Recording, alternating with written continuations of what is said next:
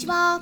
サラホリスティックアニマルクリニックのホリスティック獣医サラです。本ラジオ番組ではペットの一般的な健康に関するお話だけでなくホリスティックケアや地球環境そして私が日頃感じていることや気づきなども含めて様々な内容でイギリスからお届けしております。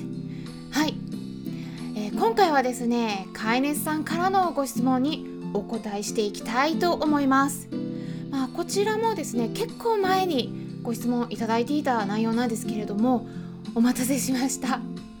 あの音声配信の方はねバランスを考えてテーマを決めているのと、ま、順番にお答えしておりますので、ま、その点ご了承いただければと思います。ただですね無料でご質問にお答えしておりますのでもしも何かありましたら他の方でもお気軽にご質問ください、えー、ご質問はですね質問箱の方を設置しておりまして、えー、そちらの URL の方を概要欄に載せておきますので、えー、質問箱チェックしたい方はそちらの方をご確認いただければと思います。今回ですねいただいたご質問はこんな感じでした。文章をそのまま読み上げますね。こんにちは。つも参考になるお話ありがとうございます。暖房器具についてあまり深く考えずに使っていましたが一歩間違えたらペットの健康にかなり悪影響が出るので怖いなぁと分かりました。部屋全体部屋自体の暖房はエアコンからオイルヒーターに移行しようと思います。今回は猫のいる場所を部分的に温める方法のことで質問させてください。おすすめされていた湯たんぽの方がいいのだろうとは思うのですが今はフリースの下に使い捨て回路を置く方法を行っています。回路の噛みちぎりはしない子たちです。酸欠防止のため換気は気をつけています。それでも野外ではこの方法はやめた方がいいでしょうか？すぐやめた方がいいぐらい危険か？湯たんぽを取り入れるまでの短期間くらいは問題ないかを知りたいです。よろしくお願いします。っていうことだったんですけれどもそうですね。うんあのもうすでにね湯たんぽ購入されて使われているかもしれないんですけれどもまず質問された方以外の一般の方でも聞いてくださっていると思いますので、まあ、簡単に説明しますと、まあ、以前ですね YouTube の方で暖房器具に関する動画を公開したんですね。うんまあ、結構前で日付を確認したらね1月17日に公開したものでした。でタイトルが「おすすめしない暖房器具」アトピー白内障感染など暖房器具とペットの健康に関するお話になります、うん、まだ見ていない方は是非ねチェックしてみてください。で今回ねご質問くださった方はもうすでにねあのご覧いただいてるんだと思うんですけれども、まあ、結論からお伝えしますとまあ、北海道についてはねあの使い方次第になりますね、うん、野外であればきちんと空気も吸えると思いますので、うんまあ、暑くなりすぎなければすぐにやめなくても一般的には OK なんですけれどもただですねこの時期ですので例えば猫風邪にかかってるとか、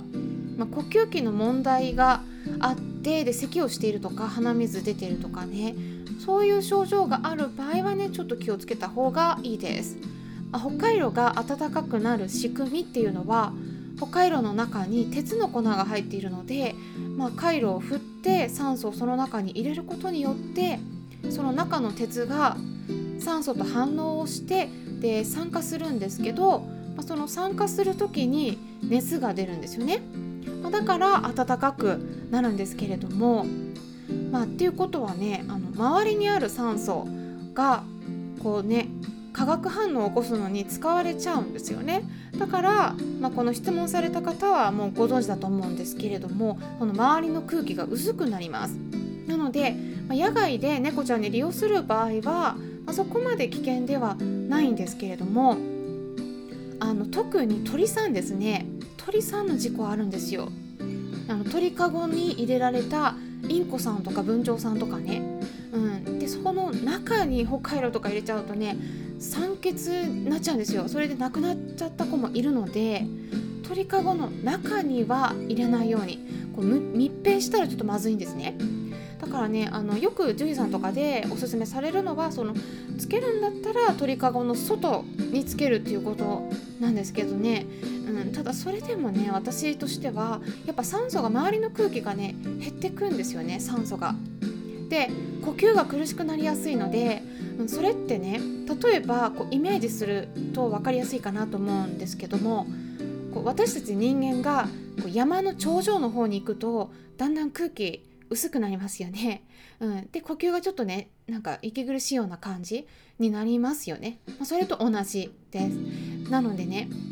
健康な場合はまだいいんですけど病気の場合なんかは特に酸素をうまく取り込めなくなるとね回復が遅れたりとかあと、まあ、余計に進行したりする場合もあるしあとがんの子もねあんま良くないんですよ酸欠って。うん、あのがんの細胞がやっぱ成長しやすくなります。大きくなりやすくなります。だからそういう子の場合とかはねちょっと避けた方がいいかなって私は個人的にはね思ってるんですね。で鳥さんは特にすごいね影響出やすいのでだから鳥さんとかだったらもうねあの北海道よりも例えば他のパネルヒーターとかペット用のありますよね鳥さん用の。だからそういう方がおすすめです。あとはもう1点北海道で気をつけないといけないのがやっぱり低温やけどですね。これはね猫ちゃんの場合でもワンちゃんでもあるんですよ。あの特に毛の少ないところ。お腹とか足とかですね。あのセニアの行為です、うん、介護してる場合これ人間でもそうなんですけど、うん、でねこれ北海道に限らないんですね、うん、あの低温やけどに関しては。例えば他のペットヒーターとかあとホットカーペットなどでも同じように気をつけた方がいいんですけれどもね、まあ、本当にセニアの子。だと本人もね気づきにくいんですね。だからもうこまめに触ったりとかチェックしてこう熱くなりすぎてないかね確認してください。毛がね薄くなったりもします。よく当ててる場所。やっぱそれはこう暑さの影響なんですよね。はい。であの特にね北海道はね55度を超える場合もあるんですよ。低温やけどはもうやっぱ危険なレベルっていうのは大体44度とか45度以上って言われています。もう50度超えたらかなり暑くなるんでこれねほんと特に気をつけた方がいいです。で皆さんはね例えば春北海道とか利用したことないですか？あれもね結構暑くなるんですよね、うん、で私はよくちなみにお腹とか背中に張ってたりしてたんですね。今はねあんまないんですけど昔生理痛がすっごくねひどかった時とかあってで生理痛の時とかにこうお腹に当てたりして温めると結構落ち着いたりしたんですよね。だからねよく使ったりしてたんですけどでもね結構熱くなって あのこうね見るとその部分のお腹の皮膚とかが結構真っ赤になっていたりするんですよね。うん。だから暑くなりすぎてねあのちょっとその間にハンカチ当てたりとか あの外出してる時とかはねあのちょっときつくなちょっと辛いなって 思った時とかあったんですけどね皆さんどうですか？まあ、そんな感じなので毛に覆われてるから大丈夫とはねちょっと思わない方がいいです。特にお腹とか毛がねワンちゃん猫ちゃんとかも薄いので、うん、この辺り本当にね注意してください。うん、で私は、まあ、湯たんぽをねあの利用して、まあ、その周りをきちんと、うん、湯たんぽはもう湯たんぽであのちゃんとくるんだりしないと直で当てたりすると熱いのでね、まあ、その周りをきちんとタオルとかブランケットとかあの専用の袋とかありますよねそういうの入れてから温めてあげることをおすすめします。あとはあの別のポイントとしてはもうちゃんとね自分で調節して逃げられる場所をきちんと作ってあげることですね。うんまあ、こんな感じで今回はですね猫ちゃんなどあとワンちゃんもね同じことが言えるんですけれどもペットの体を温める方法についてまあ、いろんなね注意点北海道についてお話ししていきました参考になったという方はよろしければいいねボタンのクリックとかフォローもしていただけたら嬉しいです。今回も最後まで聞いてくださりありがとうございました。それではまたお会いしましょう。ホリスティック獣医サラでした。